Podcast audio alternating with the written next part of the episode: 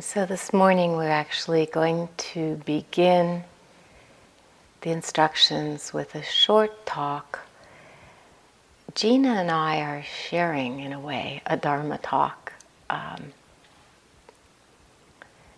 just the number of evenings and the number of teachers, and we were all so eager to give up our talk. Oh, no, that's okay. I don't mind. Um, it's fine with me. I don't live on the East Coast. They're mostly not my students. It's fine with me.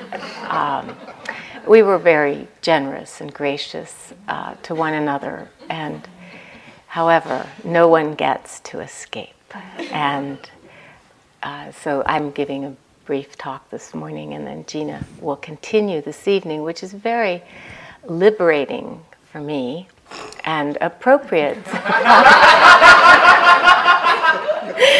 for talking about the third noble truth, which is our favorite one, actually, about the cessation of suffering. Because um, anything that I leave out, of course, Gina will remember to include. And it's, it's a great moment when we're called upon to actually walk our talk and embody what we are teaching. And one of the things that I've been teaching in the groups a lot, and it has to do with uh, this third truth of the ending of suffering that I'm talking about this morning, um, is that the content of our experience doesn't really matter. What matters is our relationship to it. And even further, the content of our experience what the content is doesn't matter for an even more profound reason, which is that when we're aware of our experience, of the content of our experience, then it becomes the content of our awakening. And this morning, I was preparing this little talk during the time that you were quietly meditating down here, and um, and Gina and I had coordinated. We spent a couple hours working together yesterday, and uh, in my paperless mode, of course, I wrote everything on my computer, my brand new computer. This is the first week I'm using it, and uh, it did something I don't know what. Um, you know, I don't know if the I don't own a television. I haven't for a long time, but they used to have late at night these test patterns that were like lines across the screen just so the computer did these lines across the screen and then underneath everything was gibberish. Um, but i wasn't too worried because right auto recovery save except that we had been in the process of working so it wasn't saved. But i didn't realize that blessedly until this morning. Um, so last night I was tired, and Gina kind of wanted to talk a little more about our talk. I said, "No, no, you know, we, we're done." We, and when I discovered that it wasn't saved, really, it was a moment of, "Oh no, what time is it?" Palms a little sweaty, uh, right? The heart contracted, and suddenly the content of my experience mattered very much, very much. And I thought of this teaching. It still mattered.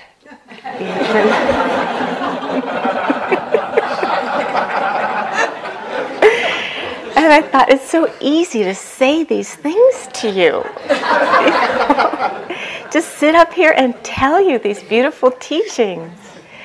Um, but then, in a crunch moment when it matters, uh, can I really find a way to let it go? And uh, it was kind of beautiful example of the refuges because the first refuge was the awareness. Okay, this is the situation. This is my reaction to it. Uh, then remembering the teaching that I give and seeing, okay, is it possible to just be with this experience with some measure of peacefulness, um, dispassion, equanimity. Luckily, Jean is talking about that part tonight.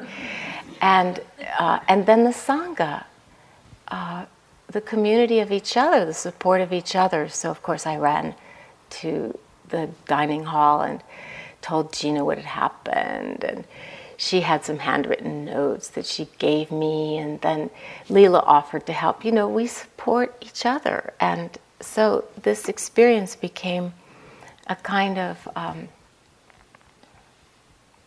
expression of these refuges.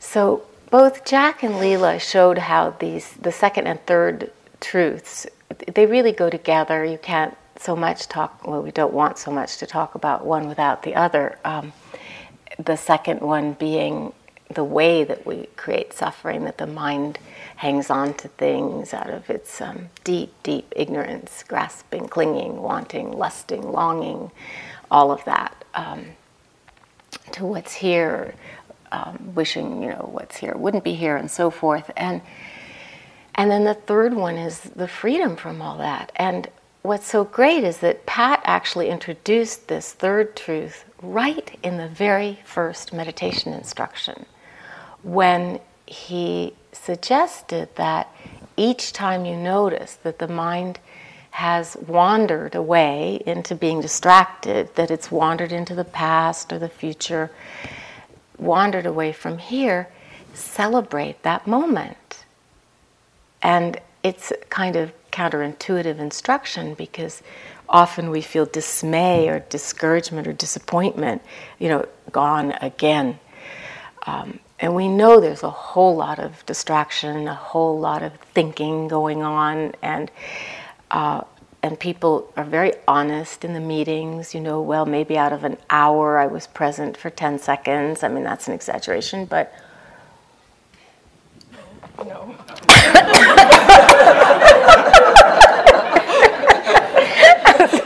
but sometimes it feels like that. Leila just said, no. anyway, it was just a brilliant weaving of very basic meditation instructions and um, the highest truth of liberation and freedom. Because when we celebrate, why would we celebrate that moment of noticing that the mind has wandered? Why? Any guess? Because we're awake. Yes, because at that moment we're awake. At that moment, there's mindfulness. Our mindful awareness has kicked in and realized the truth of what's happening. And in that moment of realization, we're here again. We're right back here. And that is the place, the only place that we can find freedom or the sure heart's release is here. There's really nowhere else that we have to be and live our life. And that's why we revere the present moment and we talk about the present moment and we try to be present in the present moment because it's the only place that um, transformation or freedom can happen for us. You know, and Leela talked last night about these five painful strategies of disconnection or separation from experience. We sometimes call them the five hindrances to being present. Um, all of these expressions of that, that second truth. And for, in the text, it says, okay, so what is, what they say, now what is the noble truth of the origin of stress?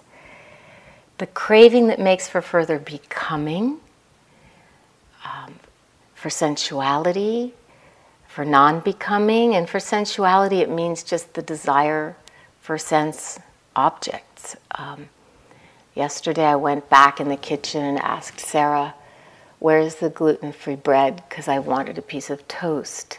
And Sarah said to me, Well, we serve bread on Tuesdays and Fridays. It was Thursday. And I said, Well, um, I just want a piece of toast. Um, and the breakfast has been put away. And she said, and I said, I just, I know that, that it's you know, I just don't know where you keep the gluten free bread. And, um, and she looked at me and said, there was oatmeal for breakfast. And I said, I know, but um, I just want a piece of toast. And she said, Wait, if you have special needs, please go to the front desk. um, so, this is the desire for a sensual object um, desire for something that's not currently happening. Um, that's the uh, desire, the becoming part, or the not becoming, which is the desire to stop what is happening, which I did by saying, you know, I'm actually one of the teachers. Um, and that was, I think, very relieving for her because um, if one of you had gone back and acted that way, um, um it would not have been very welcome, let's just say. Not that it was welcome from me either, but she could just show me where the gluten free bread was then. Um, and so the short definition of this third noble truth, um, I'll read it to you, I love it. This, and what is the noble truth of the cessation of stress? The remainderless fading and fading, isn't that beautiful? Like just the fading or vanishing of our um, distress and suffering and all of it. The remainderless fading and cessation, relinquishment, release, letting go of that very craving.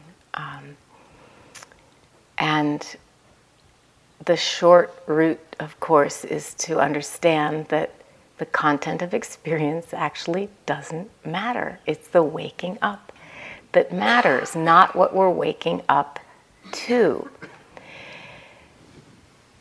The passages from the texts make the point that um, this craving, longing, wanting, suffering, it has to be brought to the stopping, the cessation, the fading away, the vanishing, right at the place where it arises. So, the traditional way is to realize that the object of our craving isn't really worth it. I mean, does the toast matter that much? Or you can start to look closely at the toast and see, um, I don't know, the air pockets in it, and, and maybe it's a little stale. You can start to sort of try to make it less, less attractive to you. Um, and you can evoke the Buddha's teaching you know, thoughts, and it's all divided into basic two categories the things that lead to awakening, the things that don't. Is this toast going to really lead me to awakening um, yes. or not? The toast might if I'm really aware of eating it, but the longing for it definitely won't, um, or the reaction to not being given it. Um, or the other way, which is really more what we're teaching, and I, for, I think it's a lot easier to do, is to just create space around whatever the longing is.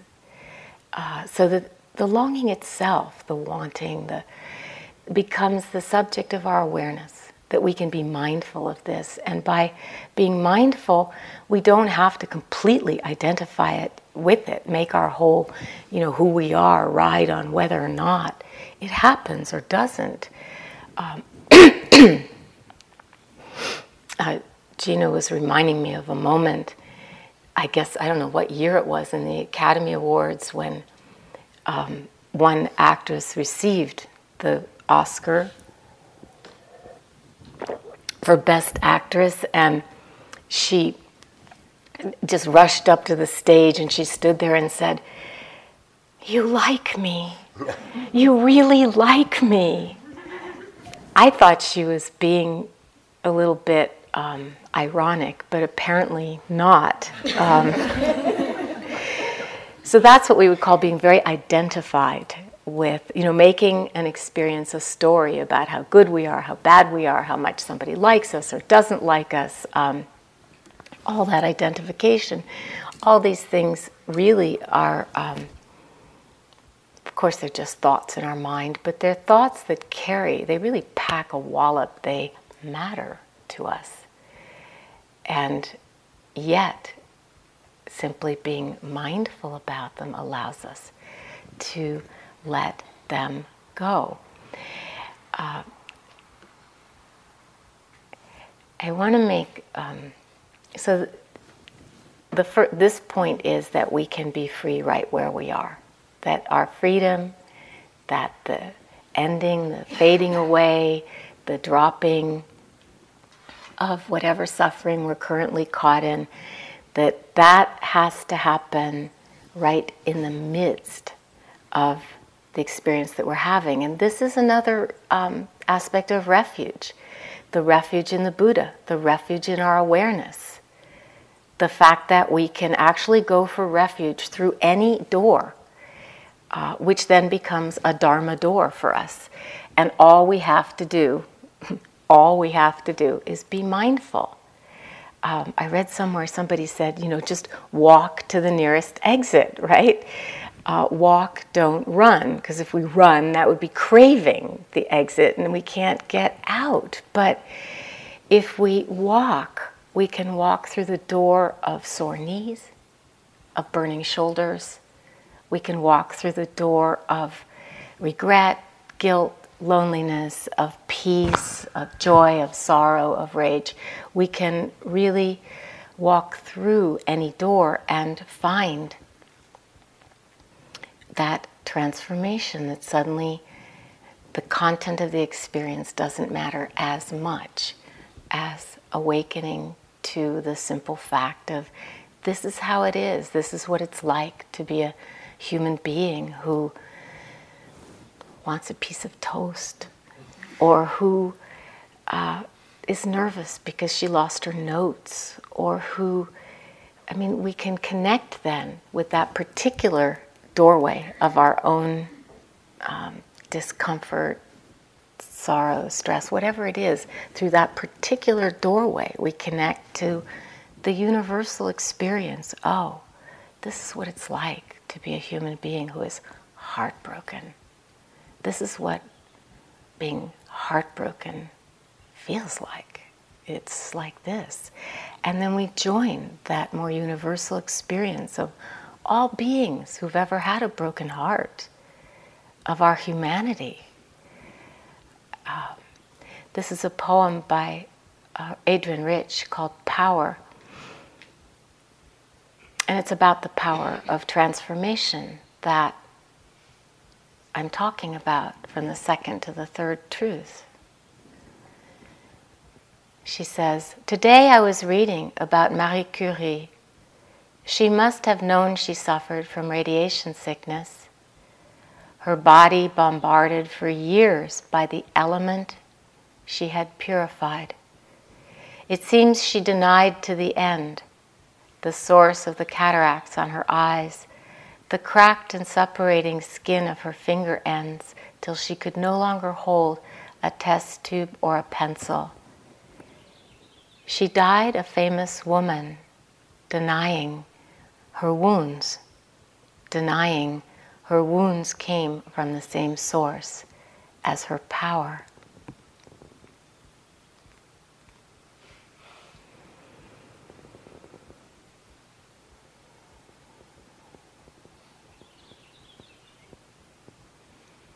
So when we have the courage to realize and not deny, to come back to this moment of experience and and celebrate, even though the moment, I mean, we might have been distracted into, I don't know, the 50th time we downloaded that horrible movie about the time when we or they or, right? I mean, we would never download it that many times from Netflix, but anyway, we do it here. And, um, and we celebrate not that movie, or, but the fact that we woke up the fact that we realized, oh, even this terrible movie, you know, this has to do with the power to transform experience by creating that space of awareness, by slowing into an experience long enough to see what it is, stopping, experiencing some stillness, being quiet, aware, connecting with that uh, third truth that we can be free where we are and that freedom and liberation are here for every one of us. They're big words, right? Liberation, freedom, they're big words, and we can get frustrated if we're aiming for that once and for all kind salvation. Um, I'm going to do this five day retreat, and that's it. Free for life, right? Um, but if we really understand uh, that teaching, that over and over and over again, we realize we come back, we've been lost. The minute we notice and make a light note lost, we're not lost anymore. We're in that space of awareness. We're in our capacity to bear witness to life, to suffering, to the many beings that inhabit our heart. And, you know, yesterday somebody told me a very um, very sad and upsetting story of someone she loves who is dying and she can't be with him because of just family dynamics and things happen in the emotional vortex surrounding uh, dying, death and dying. And uh, just listening, there really wasn't anything I could say or do except to listen. And so uh, it's a particular kind of listening, though, that we're cultivating here in our meditation, a kind of listening that expresses the fullness of our presence, an open, not judgmental listening to ourselves, making room for another, for, for experience, drawing our attention in, taking that, uh, what Dogen Zenji um, 13th century Zen master called the backward step, just stepping back into that space of stillness and receptivity and spaciousness. And listening to her that way was the best I could offer. And later she wrote a note saying, Thank you. That really helped. And it does, doesn't it? It really helps when we can listen to ourselves that way, to each other that way without any idea of helping, without any idea of liberation or salvation or enlightenment or awakening. Uh, just being here, just listening.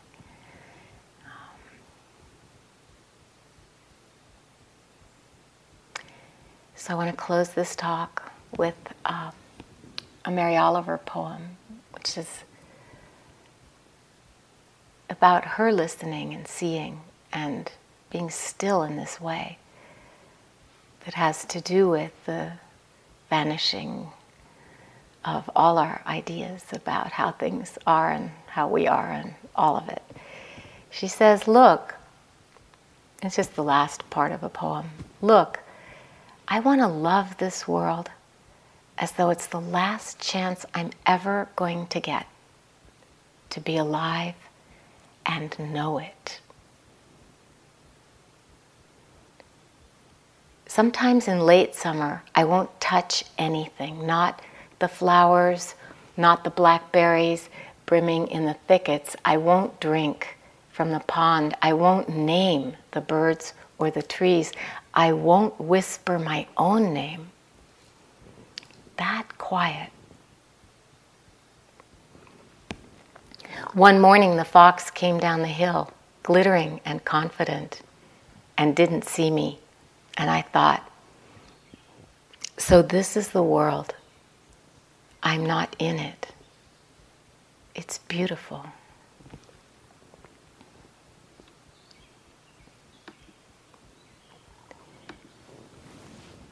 So when we can be that still and create that much space and openness for experience, um, we don't need to be in it. And when we don't need to have it be a story about who we are or aren't or might be or could have been, if only, etc., uh, then it really is beautiful. It's just how it is here this morning together. about to do some meditation, actually already.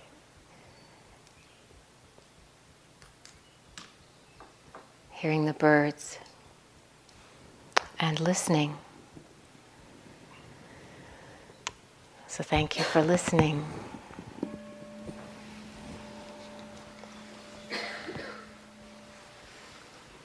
So, let's sit together. I'll give a little bit of instruction.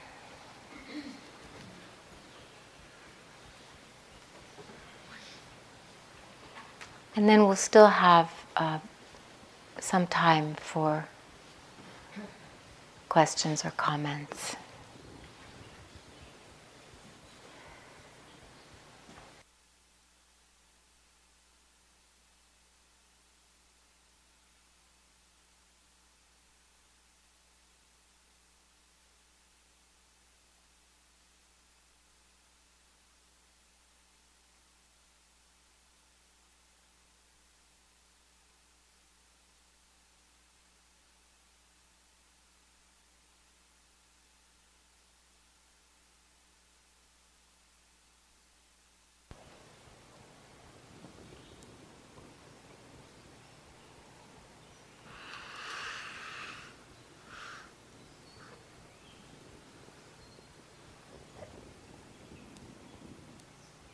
As you settle into the body.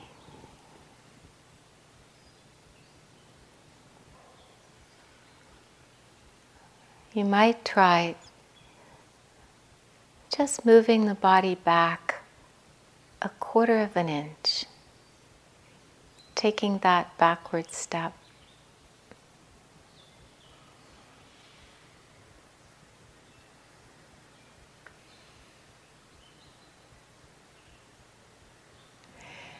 And notice what happens when instead of leaning toward experience, leaning into the next moment. Mm-hmm. What happens when we step back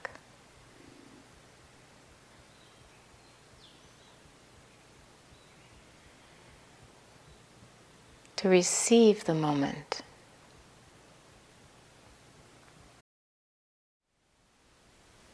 Thank you for listening.